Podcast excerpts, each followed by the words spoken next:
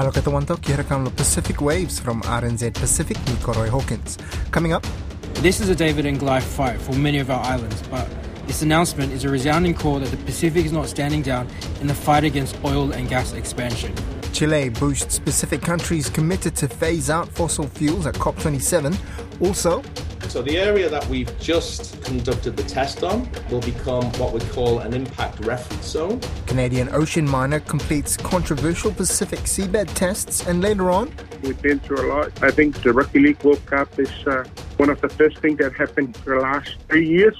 Toa Samoa have a shot at writing more Rugby League World Cup history this weekend. Fiji, Tuvalu, Kenya and Chile have made commitments to a managed phase-out of fossil fuels by joining as friends of the Beyond Oil and Gas Alliance, or BOGA. The alliance was officially launched in November 2021 during COP26 with the aim to reduce coal, oil and natural gas to reach the goals of the Paris Agreement.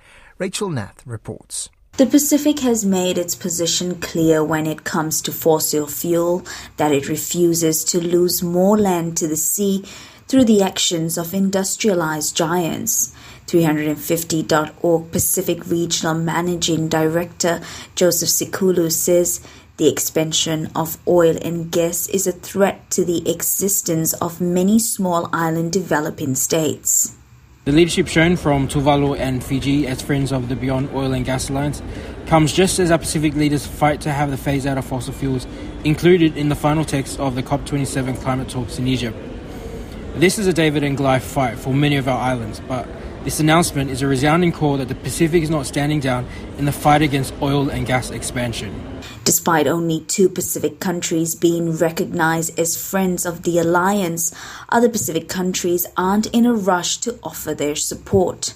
Pacific Islands Forum representative Tia Tira says while it makes sense for more Pacific countries to join BOGA, there are a number of factors to consider when it comes to fossil fuel.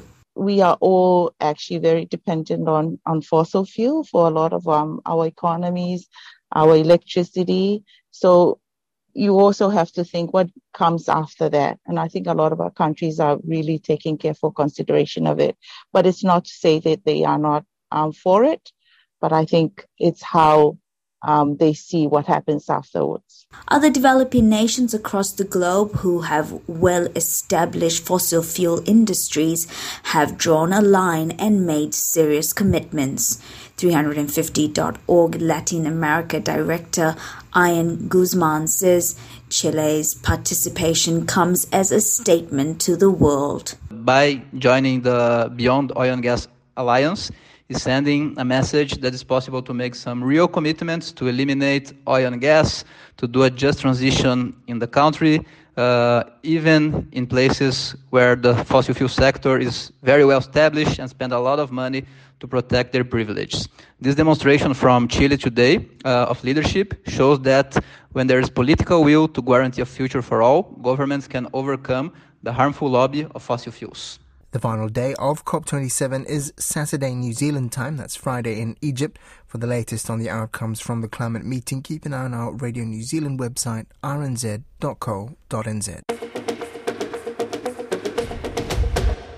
A Canadian deep-sea miner, the Metals Company, has announced the completion of a controversial mining trial in the Pacific Ocean. The trial was approved by the Legal and Technical Commission of the International Seabed Authority, an intergovernmental body of 167 member states, and the European Union established under the 1982 UN Convention on the Law of the Sea. The approval was condemned by Pacific countries in September, and environmental protection organizations opposing the industry called it actual mining being disguised as research.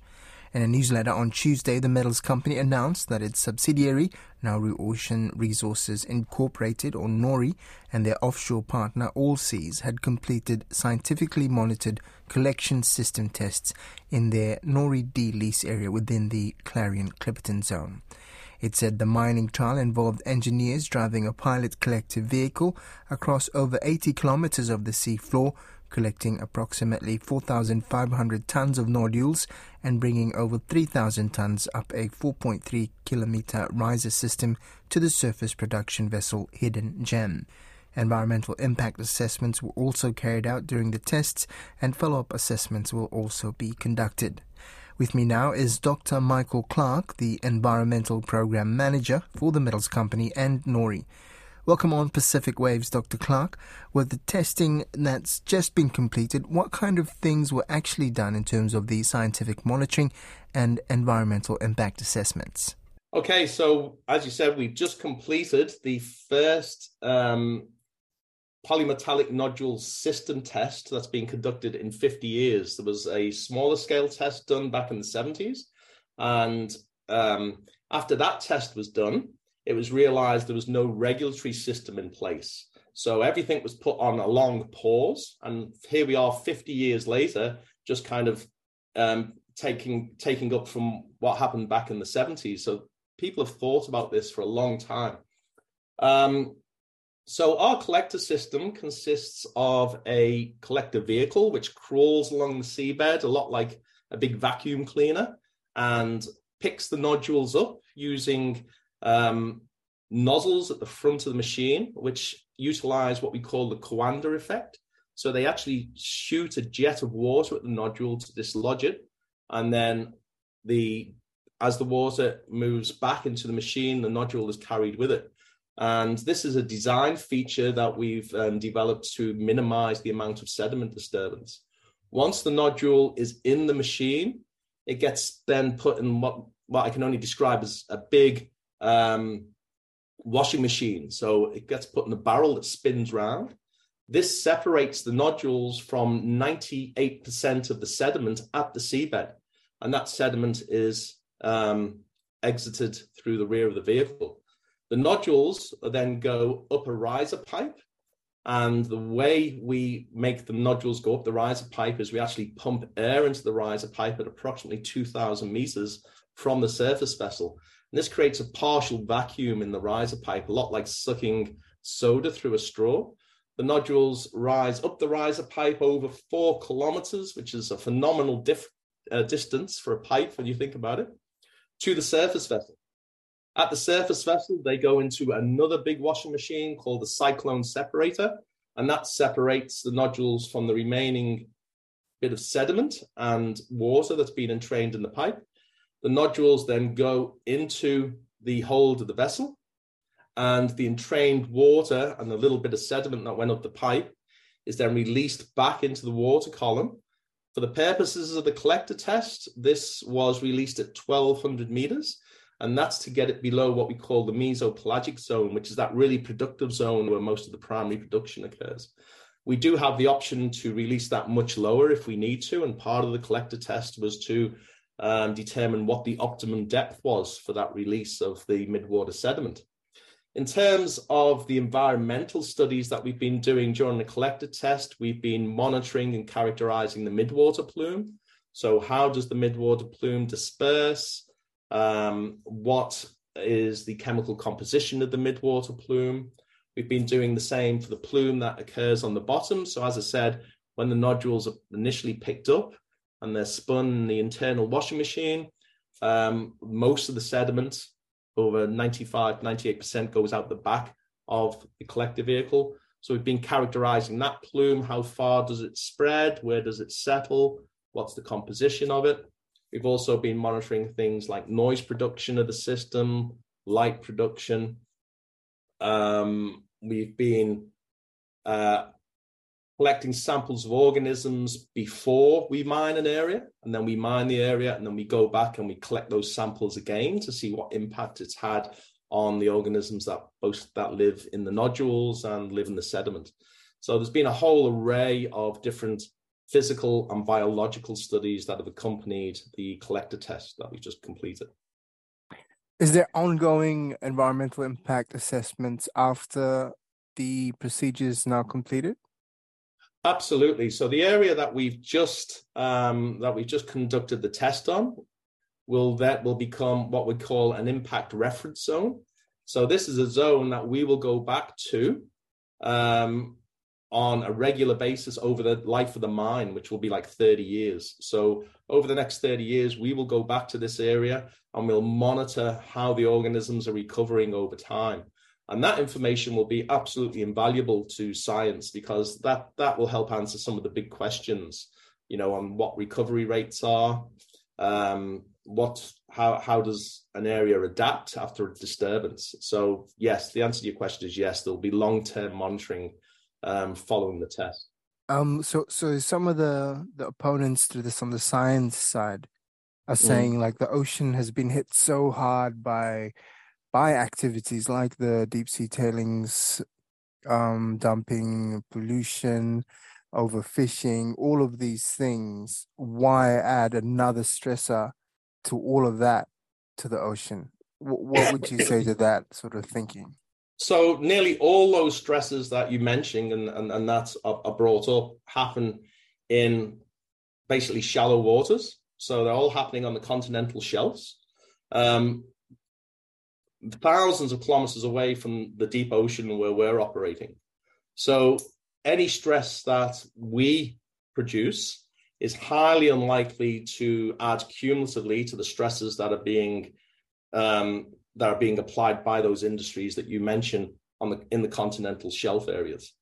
And I think what the actual benefits that we'll get in terms of curtailing greenhouse gas emissions and supporting the green transition will outweigh any impacts that we do have in the deep ocean. So I really don't think that we will be adding significantly to the current stresses on the ocean. I think things like mining in the continental shelf, absolutely not. Deep sea trawling in continental shelves, which happens again and again annually. One thing to remember about deep sea mining is it only happens once. We go, we collect the nodules, and then we leave, and that area remains untouched. So from my perspective, I really don't think that any additional stresses that are added by deep sea mining will significantly contribute to the cumulative impact from the stresses that are already occurring in the more shallow waters and on the continental shelves. The full extended interview with Dr. Michael Clark was too long for this program, but will be available on our website rnzi.com under the individual segments of this Pacific Waves podcast episode. Still on the metals company completing its Pacific trials, Greenpeace Oceans campaigners on Thursday peacefully confronted the deep-sea mining ship Hidden Gem off the coast of Manzanillo, Mexico, as it returned to port from the Clarion-Clipperton zone. One of the biggest vessels of its type in the world, Greenpeace Mexico activists met the Hidden Gem in kayaks holding Stop Deep Sea Mining banners, while Greenpeace Aotearoa campaigner James Hita delivered a cease and desist message to the captain of the Hidden Gem via radio. I spoke with Greenpeace Aotearoa Deep Sea Mining campaigner James Hita in Mexico during the early hours of Friday morning, beginning by asking for his initial reaction to the news that the trials had been completed. Yeah, we're really disappointed that the metals company has called this a success. For us, it's a really huge loss. And I really felt that yesterday when I was out and saw the Hidden Gem in person. It's a very far-fetched reality to the sleek, white, clean, green-looking machines that they are trying to show the world. The reality is they're big mining ships and mining machines. The fact that they were allowed to do this, does that send some worrying signals in terms of the direction the ISA is headed? Yeah, it sends some really worrying signals, Kuroi. It shows us that the ISA is willing to let these companies do what they wish, and that the ISA isn't interested in developing regulations that are robust and backed by science, but rather that fit the narrative and fit the roadmap that mining companies are laying out, instead of our people, the ones who truly care for the health of the ocean and the health of this planet.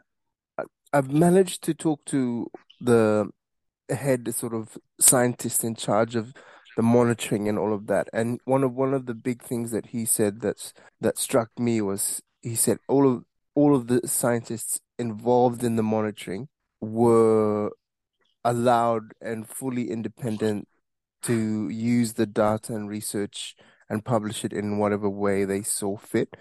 Is that your sense of the monitoring going on around these things? It's a really hard position that we're in at the moment, because we have contact with many individuals across the whole project, and not many of those individuals feel safe to speak out against this industry. And hopefully in the coming days or the coming weeks, we should see one or two of them do so. But until then, and until they feel safe, we're in a really tough position where it's hard to speak out against the lies that the metals company are portraying. Now, you as you've said, have been to see the Hidden Gem, the vessel that was used in these trials, and have managed to, I understand, make a peaceful protest? Yeah, so yesterday we intercepted the Hidden Gem off the coast of Manzanillo, where I am right now, in Mexico. And we did that alongside activists from Greenpeace Mexico as well. So we intercepted the ship, which just returned from this trip where it mined 3,600 tons of polymetallic nodules of minerals.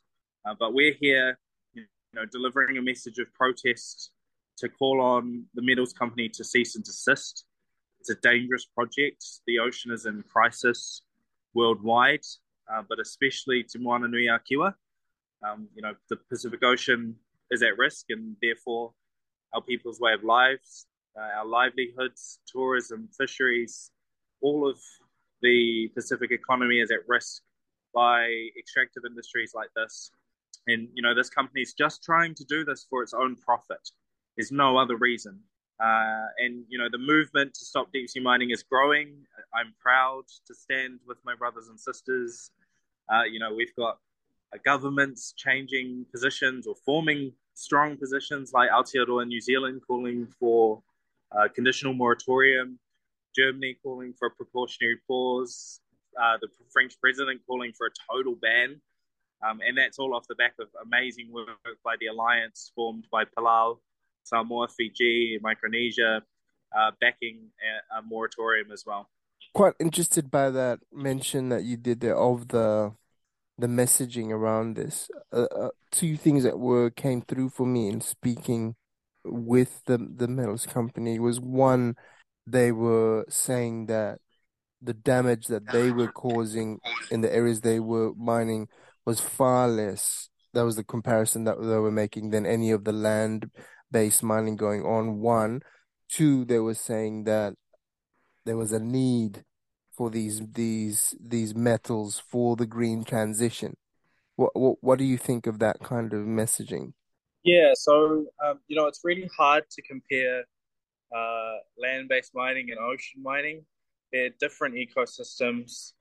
They're completely different, and we as Greenpeace support a move away from extractive industries on both land and at sea. And I'll just reiterate, like I do often, that this company is set to make millions, if not billions, of dollars if this industry succeeds. So they need a reason to justify that destruction. And the metals company press, their story, their narrative is just greenwash. There isn't a need for deep sea mining. In fact, we have seen a growing number of significant companies like Google and Samsung SDI, Rivian, Volvo, signing a business statement committing not to use metals and minerals from the deep sea. They wouldn't do that unless they were confident that wouldn't affect their supply and demand. So there's just no argument there. It's greenwash, and it's designed to justify their destruction. The Royal New Zealand Navy's largest ship, the HMNZS Aotearoa, docked in Honiara, Solomon Islands today, its last stop on a 6-month deployment throughout the Pacific and Asia. Its commanding officer, Dave Barr, said the officers and crew of the 173-metre auxiliary tanker were very much looking forward to the stopover. While in port, the ship will host officials and guests on board and share some Kiwi hospitality to give thanks for allowing the ship to visit and break up the long journey home. Thank you to us for Sit Down Story with Te Mifalalo Pacific Waves, Commander Barr. It's been a busy 6 months for you and your crew. Tell us some of the highlights so far. Well, Cotto, the highlights for us have been deploying back into the Indo-Pacific region after quite a couple of years within the New Zealand region due to the COVID-19 pandemic. For us, it started off with RIMPAC, the big exercise in Hawaii over July and August of this year, where 27 nations from around the world and the Indo-Pacific came together to work together as friends. And for us, especially on Aotearoa, being a fuel tanker, there was only a handful of tankers on the exercise with over 40 ships to refuel.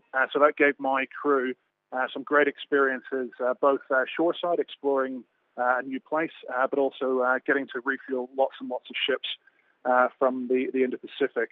Actually, over our whole deployment, we've refueled 31 different evolutions over about 15 ships, and we've passed just under 10 litres of fuel while we've done that. To put that into context for some of your listeners, if you drive a Toyota Corolla, that's about taking your Toyota to a gas station 1,000 times to fill it up. That's a lot. Now, I understand you've just berthed in Honiara. We've had some hot days here in Wellington these past few weeks, but it must be scorching there. Yeah, so it's not actually too bad here. It's sort of a nice summer's day in Auckland is what I would describe it. It's a little bit of humidity and a nice fresh breeze, but still hot. We haven't actually berthed just yet. As I believe our public affairs person was telling you, there was a severe thunderstorm here overnight last night in the port. And so the cargo ship that's currently on our berth, it's finishing up its loading, and it should be getting underway within the next 40 minutes. And then we'll be alongside shortly after that. Awesome. And you've got some events and activities planned while you're in port? Yeah, so the intention for us is obviously renewing our ties with our friends here in the Solomon Islands, especially with the maritime security arena that we all share in the South Pacific. We're going to hold a small function this afternoon with some of the local government ministers, some key dignitaries from the diplomatic corps, and of course some of the Kiwis that are already here from the New Zealand Defence Force, New Zealand Police, and give them a little taste of home with some good Kiwi kai. Yeah, that's right. And just a little bit more about those officers there on the ground. What are they doing in Solomon Islands? So they're part of a team that have been over since December last year when Defence and New Zealand sent over some assistance personnel due to the unrest at the time. They're liaising and working with local government to help out with the situation on the ground. Right, and some others also with the Foreign Fisheries Agency, I understand, on maritime surveillance? Yes, we've had a long history of supporting that as well, and that's a great organisation that keeps the vital maritime resources and stocks around the Southwest Pacific safe from illegal and unreported fishing. Now, this is the last stop for you. I understand you're heading back home tonight, or tomorrow, is it? Just in time for Christmas. Yeah, essentially, yes. You asked earlier about the highlights. After we did the RIMPAC trip in Hawaii, the ship came across to Singapore for our first dry docking after our time in Antarctica earlier in the year. So a bit of painting, a bit of hull survey. And then after that, a bit of engagement around Southeast Asia, culminating at the Tokyo Japanese Maritime Self-Defense Force 70th anniversary 2 weeks ago. And then the big long trip home that we're currently on. It's been a very busy 6 months, and this is our last stop, as you've said. And so we sail tonight from Honiara just because we need the speed to get back to Devonport and our families next Friday after quite a long deployment. As I said, despite this deployment, it's been a big year, 2022, for Aotearoa, because despite the last 6 months away, we then had Antarctica back in February, where we took the ship down for its first refueling visit there. And then just before we went to Antarctica, obviously, we'd headed up to Tonga to help out after the eruption of the volcano there in January. So everyone is looking forward to cutting home, having some rest with family and friends over the Christmas period. Well done. Safe seas, and thank you, sir. Thank you for your time. Not a problem at all, Cora, and you look after yourself. Samoans are gearing up for this weekend as their national team takes on Australia in the grand final of the Rugby League World Cup. RNZ Pacific journalist Finau Fonua has more. Toa Samoa and Australia's Kangaroos will battle it out this weekend for Rugby League's ultimate trophy at the Old Trafford Stadium in Manchester. The game kicks off in Samoa at 5:30 Sunday morning. Both teams have announced their lineups. Kangaroos coach Mau Meninga has made no changes to his side that narrowly defeated the Kiwis 16-14 in their semi-final last weekend, whilst Toa Samoa coach Matt Parish has made just one change, replacing injured star hooker for Amanu Brown. All of the bookmakers hold Australia as the overwhelming favourites. The reigning champions have dominated rugby league for as long as the sport has existed and boast most of the best players in the world. Players such as Josh Adokar, the NRL's fastest rugby league player and leading World Cup try scorer. Adokar flaunted his speed against the Kiwis in last weekend's semi-final when he chased down and catched a bomb kick made nearly 40 metres away from the try line. But few league fans are paying attention to the bookmakers after Toa Samoa's thrilling 27-26 win over England in the semi-finals last weekend. Toa Samoa players entered the final on a high, whilst the Kangaroos are under pressure to defend Australia's reputation. Toa Samoa boasts an extremely cohesive side. The team also boasts some of the best players in the competition, including Eels forward Junior Paulo, arguably the best offloader in the sport. Regardless of the outcome, Samoans are already celebrating one of their nation's finest sporting achievements, being the first Pacific country to reach the grand final of a Rugby League World Cup. And for sure, all over the world, Samoan communities are coming together to celebrate, and the scenes are even more jubilant in Samoa itself. Early on Friday, RNZ First Up's Nathan Nararere spoke with one of the people behind the team's success, the president of Rugby League Samoa, Tangaloa Faufouina Suwa, who's in the capital, Apia. Nathan began by asking what he thought of the team making the final. Unbelievable, mate. Indescribable feeling, you know. I think people are still carried away from last Sunday morning and still trying to sink in. You know, everyone around the world, and I think the best thing with this World Cup campaign, what the team has done, is to reuniting our nation all together, all around the world, and over here in Samoa. You know, everyone like in the world and here in Samoa, we've been through a lot, you know, with the COVID and a lot of other challenges we had, and that I think the Rugby League World Cup is one of the best things that happened for the last 2-3 years for our nation, not just here in Samoa, but you know, all around the world. Yeah, all Samoans around the world and our Pacific Island brothers as well. Yeah, and even in New Zealand too, because you know, New Zealand is our brother too.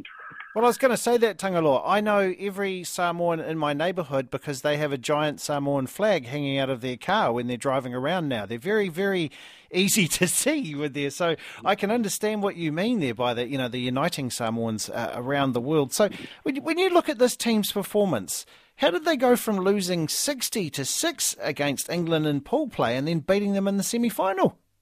I think we were the only ones that understand our situation from the start. But now we didn't really have a time to put together the team. I think we were the team with the last players to be there at the game. You know, for the five days before our first match. So we didn't have a warm-up match and didn't have enough time. But you know, it was tough to absorb at the time, and you know, I think it's a blessing in disguise for us to have that, I would say, a very embarrassing situation. But it's footy. It's not how we started, but it's how we ended. It's always in the boys' mind, and then move on from that situation after that game. Yeah, back here in New Zealand, our women's rugby team just won the Rugby World Cup, and there was something really nice about the personality of the team and, you know, how they're relaxed and bonded together. When I think of a Samoan rugby league team, I imagine that it's quite a happy environment to be in.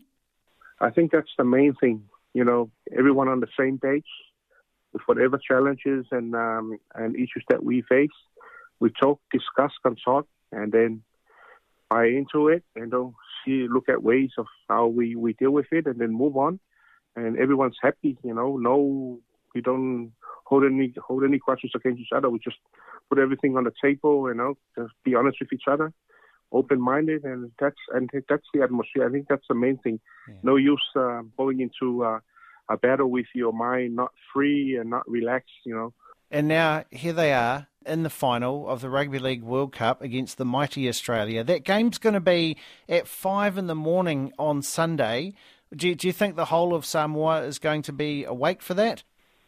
I believe the whole of Samoa, with the 3:30 a.m. time last week, I believe the whole of Samoa were awake, you know, been praying, and because you notice with instantaneously after the game there were parades in town here in Samoa, and I'm sure that's also, you know, around the world too. With even though we have time differences, but we've seen some videos of some families and some other group of people, all the supporters in parading and showing the flags around, and then, you know, very proud of what the team has done. But, you know, very emotional last week. I think that's how most people felt, very emotional and overwhelmed with what the team has done. It's just unbelievable. Yeah. And then, will it be okay if people are a little bit late to church on Sunday because they were watching the Rugby League in the morning? No, well, there's still some members who have to go and represent the families to the church. Like, for instance, me here, I was just watching with my little family, and then our other extended family turn up drinking and turning radios on, and told them, no, that's not the way how we do things, you know. Yeah. Go back home, have a rest, go to church, thank God for what he has done for us and all his blessings. And also they need to they are very so happy people, but they also need to be responsible too, you know, just because most of the time they're out of control with the noise that they make, shouting and doing chants, but they need to do it at the right time too, because there are also other old people that don't really take that easily. In the hearts of someone, people say the boys are already champion, they don't have to prove anything else to the world or us. All they need to do is to prove it to themselves that they can go with that extra mile, just one more. That's the president of Rugby League Samoa, Tangaloa Faufouina Suwa. That's Pacific Waves for today. Remember, you can download us for free to your device from Spotify, iHeart, or Apple Podcasts. And if you're using Apple, please leave us a rating so others can also find us. Thank you, Tomas, and lukimufala next time on.